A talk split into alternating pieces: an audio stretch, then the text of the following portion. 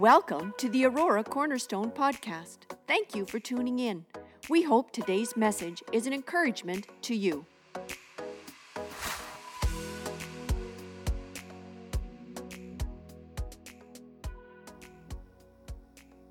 Well, good morning, everyone. Oh, good. Wow, I like to hear that. See, you don't get that on Zoom. You can't get that on Zoom, and you can't do that even with live. So, welcome to our first of August service on the civic weekend. You know, isn't it better to be in the house of the Lord than to be in a tent where it's raining? Anybody want to say amen to that one? Been there, done it, don't want to do it again. I want to welcome all those who are live streaming with us today. Bless you guys. Glad you could join us. Uh, we were in the service and, and somebody was saying, Hey, I'm joining you, and just let me know that. So glad to know that. At least there's one. Good to have you with us and, and joining us this morning. One of the benefits of this is people who maybe are at cottages or trailers are able to watch and be a part of the service. Isn't that cool? Or they're visiting relatives and they get all the relatives around and they get to watch too. Uh, so we've, uh, we've seen that happen, and we're just thrilled to do that. Uh, I was just thinking when I was getting into the vehicle this morning with the rain coming, in. it just started at that time, uh, and and I could, I have an imagination, you know that, and I could just hear my grass giggling and laughing, in excitement of this rain. The grass is pretty excited, and our vegetables pretty excited, and our garden's pretty excited. Uh, we need that, and so what a blessing it is. God's blessing of even just the rain. And it's been refreshing. Trust that you're refreshed as well. Uh, we're going to be continuing for a few minutes. We've got a couple more in the series of Philippians, a study in the book of Philippians. And I invite you to take your devices or Bibles with me Join me if you, again, are watching from home. Join me, grab your Bible so that you can see and track along. We're going to do a number of scriptures here this morning. So I, it would be important for you to, to be able to follow along. Uh,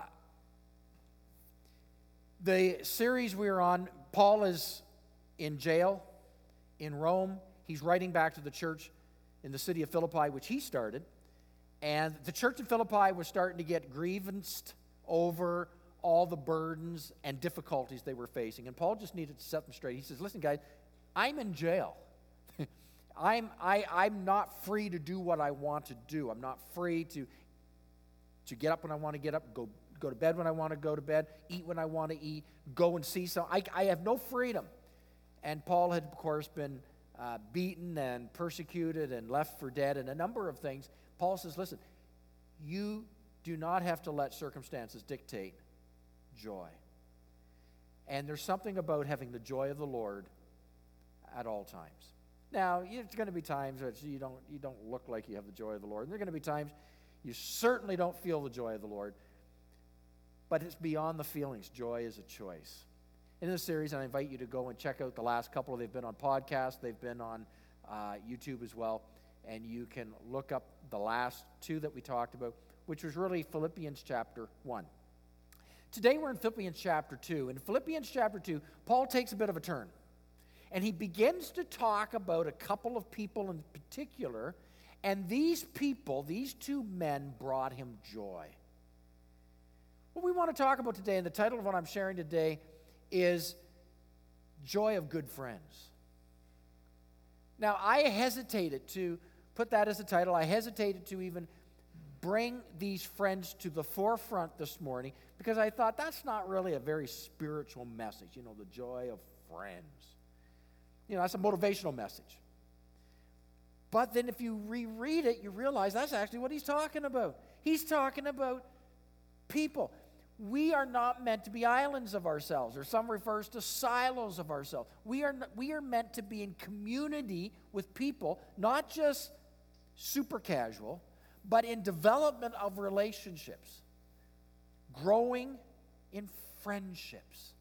Here's the thing a good, godly friend will give you a lot of joy.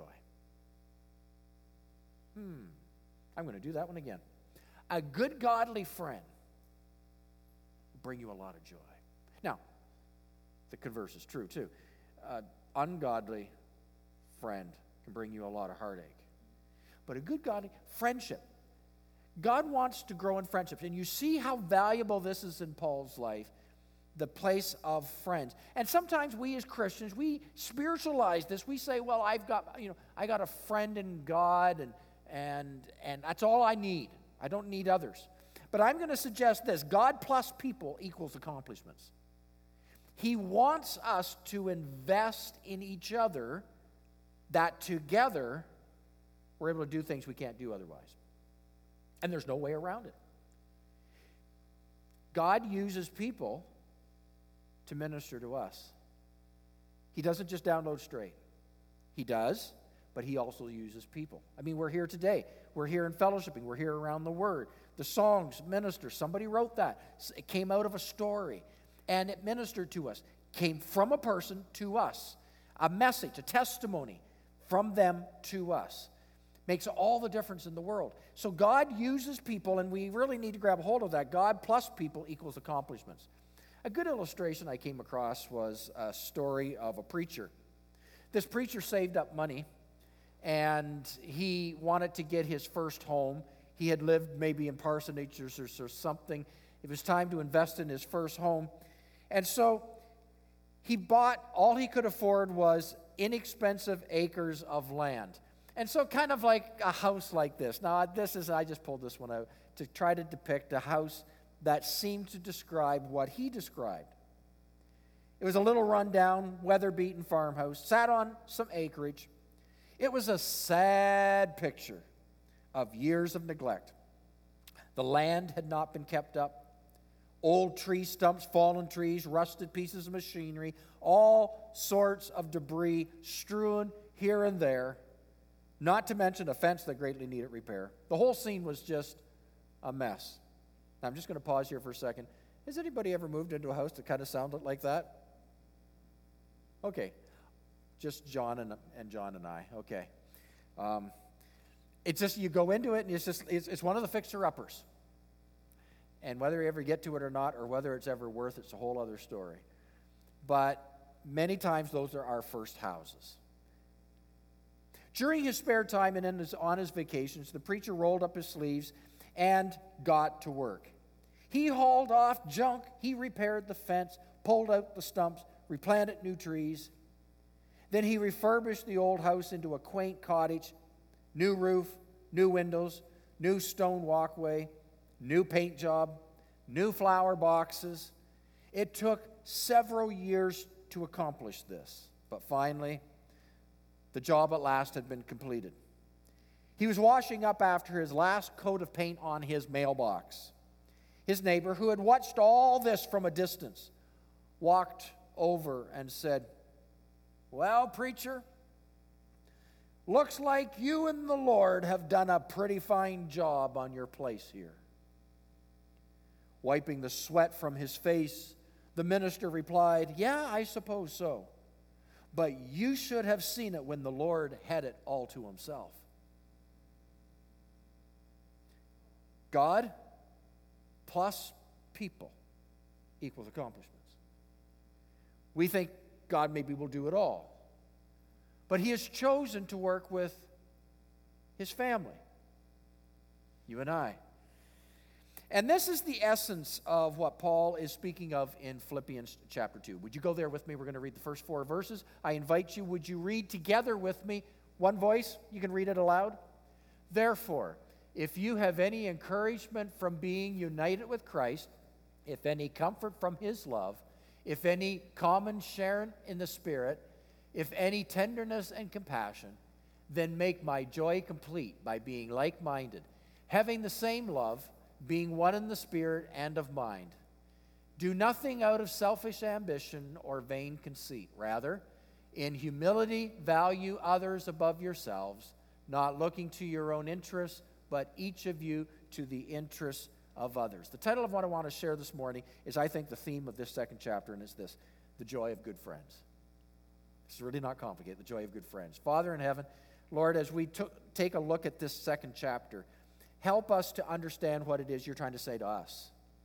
We just don't want a lesson, a history lesson of Paul and his friends. we need to understand why he's saying this, why you're showing this, why this is in your scriptures. In Jesus' name we pray. Amen. Okay, so Paul was in prison. And there are two people that he draws special attention to in this second chapter. The first is Timothy. Now, you've probably heard Timothy, you've probably read the letters to Timothy. If you were actually to go to 1st and 2nd Timothy in the Bible, you would read of Paul's letters to Timothy, and we will actually go to some of those this morning. Let me tell you a little bit about Timothy. Paul was unable to travel back to Philippi. He's in Rome. He can't go back. So he decided he would send his friend. Everybody say friend.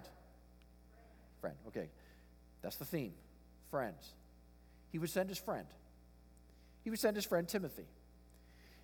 Timothy was more than a partner in the gospel. Timothy was more than a comrade. Timothy was more than uh, a guy that, that paced with him. He was, Paul calls him a friend. He refers to him as, in, in a dear sense as necessary in order to be a worker for the King of Kings.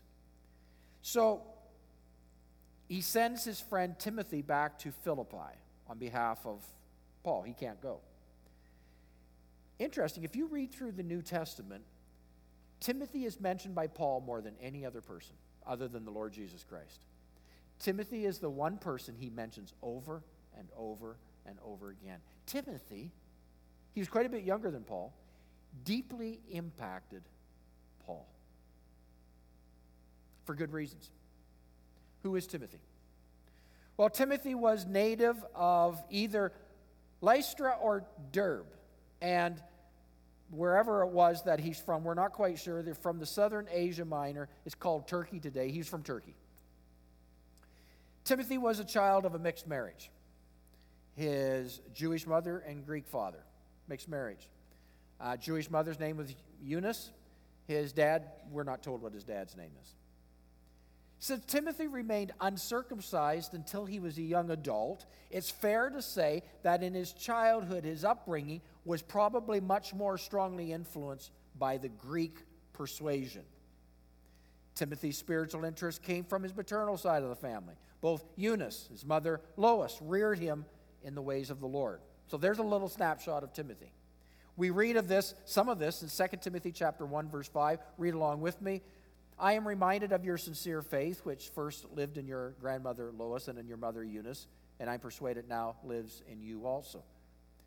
Down to chapter 3, verse 14. But as for you, continue in what you have learned and have become convinced of, because you know those from whom you learned it. Pause there.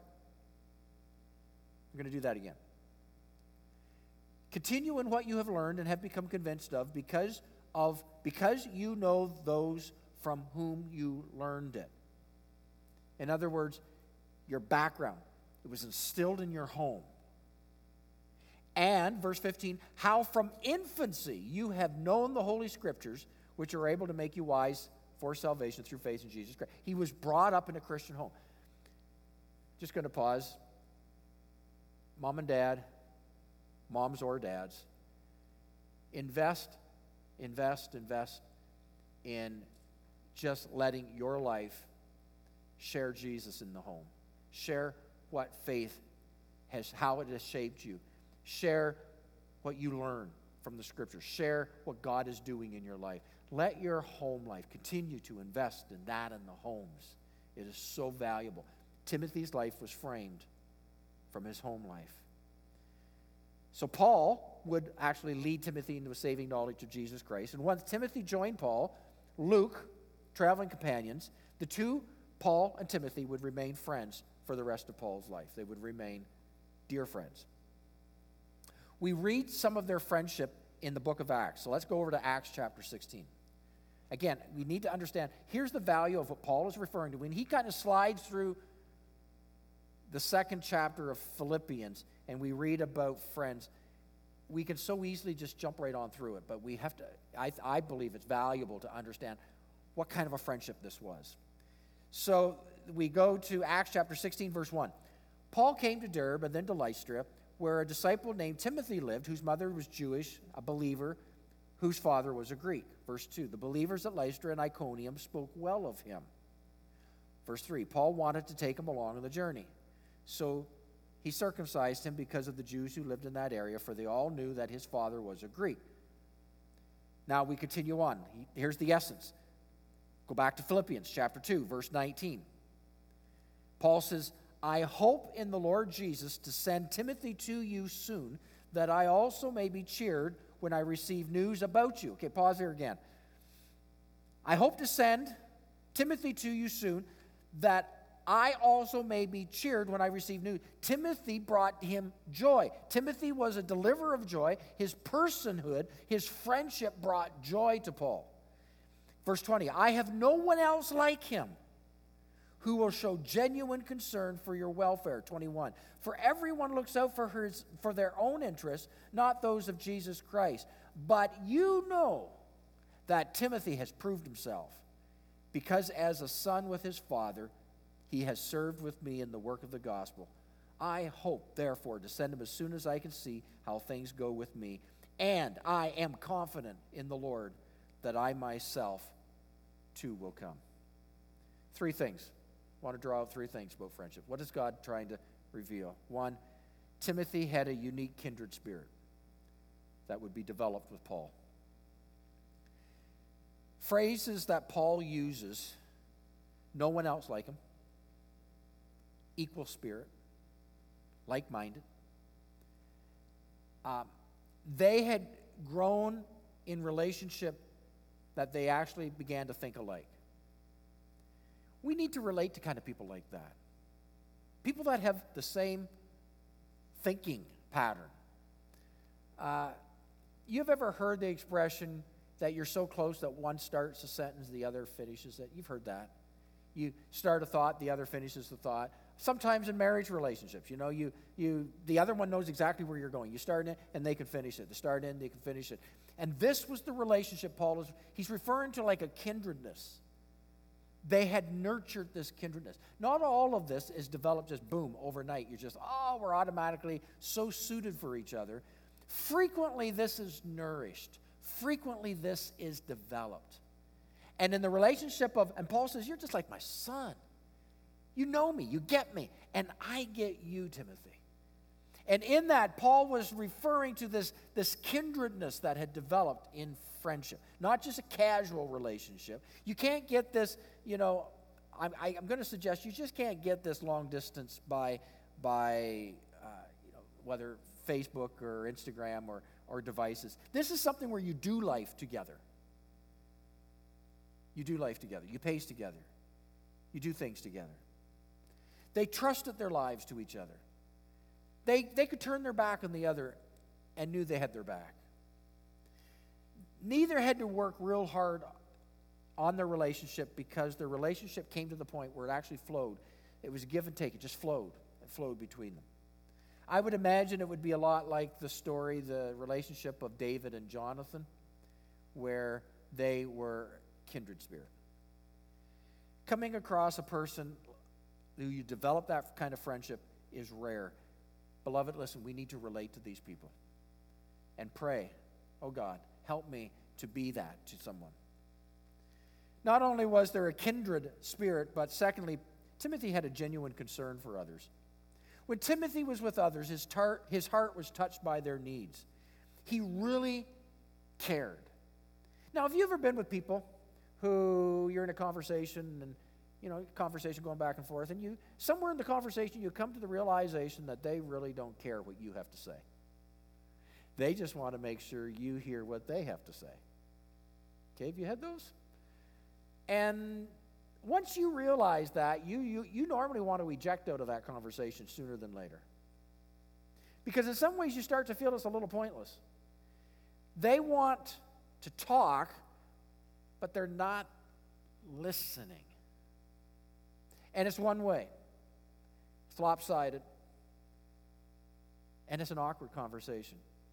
It's not really a friend, it's not somebody you want to have a friendship with. You want to have somebody who you are friends with that you can talk to.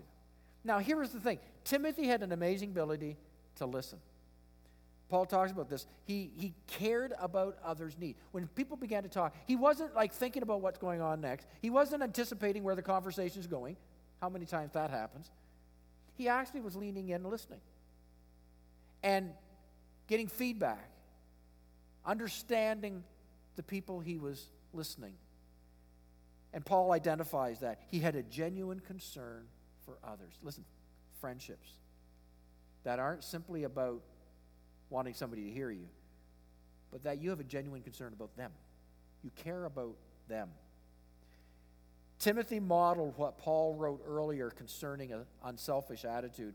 In verse 3, if we slide back, Timothy or Philippians chapter 2, verse 3, Paul says, Do nothing out of selfish ambition or vain conceit. Rather, in humility, value others above yourself.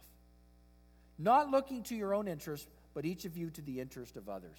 Value them above yourself. That was Timothy. No wonder Paul felt so close to him. You got to respect those kind of people. Thirdly, Timothy had a servant's heart. Paul mentions Timothy's proven worth in verse 22, and proven means caliber, the caliber of your worth, your worth. He was a true servant. And by sending Timothy to people in Philippi, Paul was in essence sending himself. No fear that Timothy was going to misrepresent you. No offense, he would represent you well. Friends like Timothy relieve life's pressure and allows us to have joy. Joy of friends. The joy of friends. Paul's talking. The joy of friends. Here's something I was, uh, I was reading an article yesterday, and the article was written by Terry Bone. Uh, friend of mine, pastor, colleague in ministries and global missions now. And he wrote this, this article, and it was about the relay race. You know about the relay race. You've, you've, you've heard maybe stories about the significance of that. The thing about the relay race, the relay race is not only about the finish line. The relay race fundamentally is about the baton. You see, you can cross the finish line in a relay race and you can be the first one to cross, but if you don't have the what, if you don't have the baton, you don't win. You got to have the baton and get across first, right? The focus is not just the finish line, the focus is what? The baton. Now, you want to have fast runners. So you typically have four runners. You want them fast, but the winning or losing of the game is not decided simply by how fast they are. The winning or losing the game is equally decided by how well they pass the baton. There's tremendous life application in this. You see, as I get a little older in the Lord, I don't think I'm old. Not yet, Bob. I'm not old yet. But as I get older, I'm recognizing it's not simply how I finish the race. We often talk about that. It's how well did I pass the baton in running the race? Did I pass it to someone else? My life comes, my life goes, and at the end, the epitaph, that's the end. But who did I pass it to? Did I? And are they running well? Because my life will cease. I'll go to be with the Lord, but the value of what I did was it passed on. This is really good.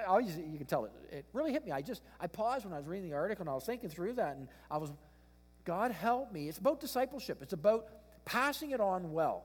It's about passing it on to friends, people around us. Have we invested in them? Now, the passing of the baton is not like you don't, I remember doing this in school. Maybe you did too.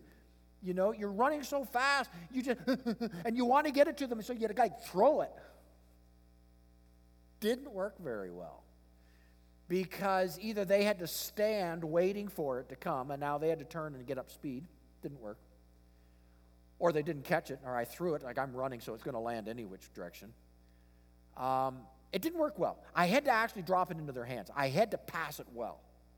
And passing it well, they had to receive it well. They had to understand. We had to actually practice it over and over and over. When I remember in school when I was doing the relays that you didn't spend so much time just learning how to run, you spent all your time training passing and receiving the baton. You, you had to be able to do it seamlessly. So there was no slowing down, there was no bobbling of the baton. And I think in life, good friends, good friends are the passing of the baton. They strengthen.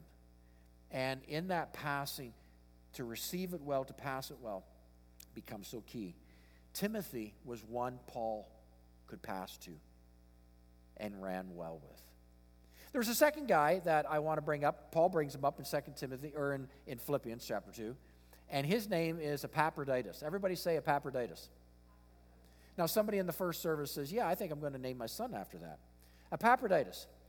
Epaphroditus is the second person, and little different than Timothy. The story with Epaphroditus Paul is in prison in Rome, and Timothy was sent by Paul to Philippi. Epaphroditus was sent from Philippi to Paul, went the other way. So Epaphroditus was coming to encourage Paul. Paul had sent Timothy to encourage the, Philipp, uh, the Philippians, but Epaphroditus was coming to encourage Paul. This is where the story. Here's what happened Paul's in Rome, he's in jail. But shortly after Epaphroditus arrives to encourage Paul, he becomes sick. He not only becomes sick, he becomes deathly sick. Matter of fact, Paul says he, he lingered between life and death there in Rome. And he had come to encourage Paul. And he almost died himself there in Rome. And news of Epaphroditus' illness got back, we don't know how, got back to the Philippians. And now they were anxious and grieving, and it was worse than ever. They had sent him in order to encourage Paul. The guy got sick, and now they're worried about Epaphroditus. They care about Epaphroditus, and they're concerned about Epaphroditus, and anxiety was around Epaphroditus. We pick this up Philippians 2 25. Follow along as I read it. But I think it is necessary to send back to you Epaphroditus, my brother, co worker, fellow soldier, who is also your messenger, whom you sent to take care of my needs. Verse 26. For he longs for all of you and is, note this part, is distressed because you heard he was ill. I'm going to pause here for a second. He was distressed because you heard he was ill. This guy's almost dying, and he's worried about the guys back. He's worried about the people back in Philippi because he doesn't want them worried. He doesn't want them anxious. He doesn't want them to think God is not on the throne.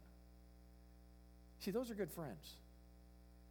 They're not just concerned about their own health and welfare, they're concerned about how, how are you doing. And if there's a staining of their reputation, they're care, they care about that. They care about if, if you're anxious about what's going on in their life. They care about what you think. Good friends. Epaphroditus, it says here, note that, he was distressed because you heard he was ill. He was distressed that, that he didn't want you to know that this was going on because you would get anxious and now you would start focusing and you'd start being concerned about him. And he didn't want that. He wanted you to continue to be strong and to go on in the Lord. Let's pick it up 27. Indeed, he was ill and almost died, but God had mercy on him. And not on him only, but also on me, to spare me. Now, note this part sorrow upon sorrow. Paul says, Listen, I just wouldn't have been heartbroken, I would have been devastated. That's how dear he is to me. God granted me that I didn't have to have sorrow laid upon sorrow. Sorrow, I would guess the first one, his sickness, the second one would have been, would have been his death. 28, therefore, I am all the more eager to send him so that when you see him again, you may be glad, and I will have less anxiety. 29. So then, welcome him in the Lord with great joy and honor people like him because he almost died for the work of Christ. Now, catch this part here. He risked his life to make up for the help you yourselves could not give me. Now, this was not an indictment against the Philippians because they couldn't come. They couldn't all make the travel. They'd sent Epaphroditus. But it's the part here. He risked his life to make up for you. He risked his life. Toward the end of this same letter, Philippians chapter 4, we go a couple more chapters, verse 18. Paul says, I have received full payment and have more than enough. I am amply supplied now that I have received from Epaphroditus the gifts you sent. They are a fragrant offering, an acceptable sacrifice pleasing to God. Let me just conclude a couple things about Epaphroditus. Number one, Epaphroditus, when he arrived, he brought a gift of money to help Paul out. You just don't give money to anybody. You know that. You got to give money to somebody proven trustworthy. And Epaphroditus traveled as a proven trustworthy servant of the Lord. The Philippians gave him that. I mean, it's not just like, well, you're talking in your car, hopping your, you know, start up and boom, and you get there and you get out. Epaphroditus, it would take days, days, days to get there, and all kinds of places for you to lose it, all kinds of places for you to get robbed. But they trusted Epaphroditus, he would get it there. He would lay his own life down to make sure that money got to Paul. And that's what Paul was saying. That Epaphroditus, when he arrived, he gave a, tr- he gave a gift. He was trustworthy. Friends are trustworthy. And when he gave this to Paul, it greatly encouraged Paul. Paul was blessed by it. Obviously, see, back then, the prisons didn't look after you. You had to have friends or family look after you. They brought you food, they brought you uh, your clothes. Okay, they provided for you. All the jail did for you was lock you up. But every, they, the others had to look after you. And when Epaphroditus falls ill, Paul writes with deep affection, referring to him, and note the words he says when he refers to Epaphroditus. He's a brother, he's a fellow worker, he's a fellow soldier, he's a messenger, a minister to my needs. These are admirable qualities of friendship. Brother, fellow worker, fellow soldier, messenger, meeting my needs. And when you've got somebody like that near you, you've got joy. You can carry the burdens of whatever you've got. When I am overwhelmed, one of the things I usually discover is I'm trying to do it myself.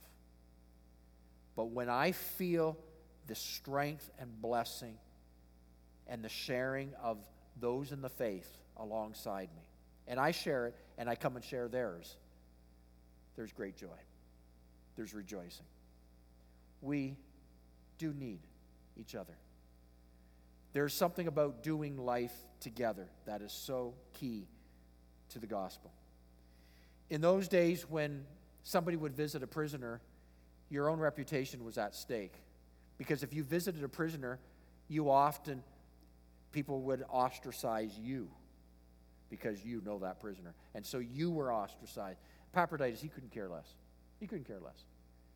Didn't matter what others thought of that person. Have you ever been in that, that treadwheel where there's certain people you tended to shy away from because you knew others didn't think of them very well? And you didn't want to be associated with them? I've been embarrassed. That has happened. Where you just you didn't want to get close because of the association of being close with that person. But Epaphroditus didn't care. He didn't care what people would say. He didn't care the, the stain of his own reputation. He cared about was that he would help carry your burden. My prayer is God, give us more friends like that. And God, make us to be friends like that. That it's not all about my reputation, it's about his reputation. And mine can be stained for him. And Epaphroditus, it says he risked his very life. That's what Paul was saying. Paul was saying he risked his own reputation.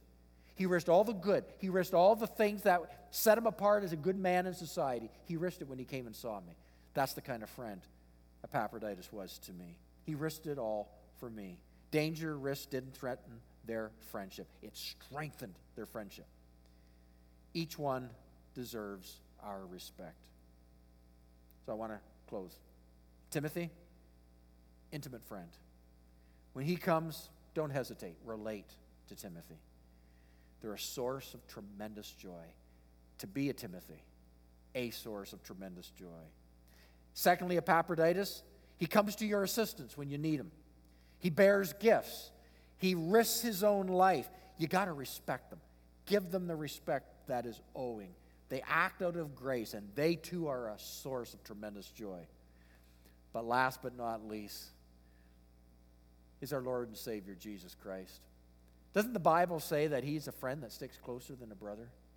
Doesn't the Bible say that we aren't simply part of God's creation, but He calls us friends? That He will never leave us, never forsake us? I mean, even the best of our earthly friends at times will. But He never leaves, He never forsakes. It's not enough just to say, oh, my friend is Jesus and I don't need other people. You do. You do.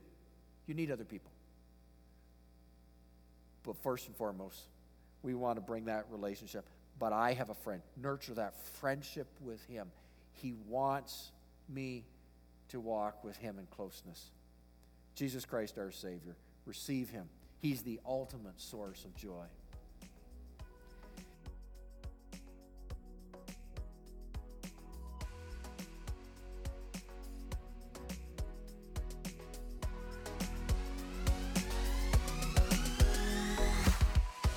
Thanks for listening to the Aurora Cornerstone podcast. Remember to subscribe. For more information about our church and our ministries, visit auroracornerstone.ca.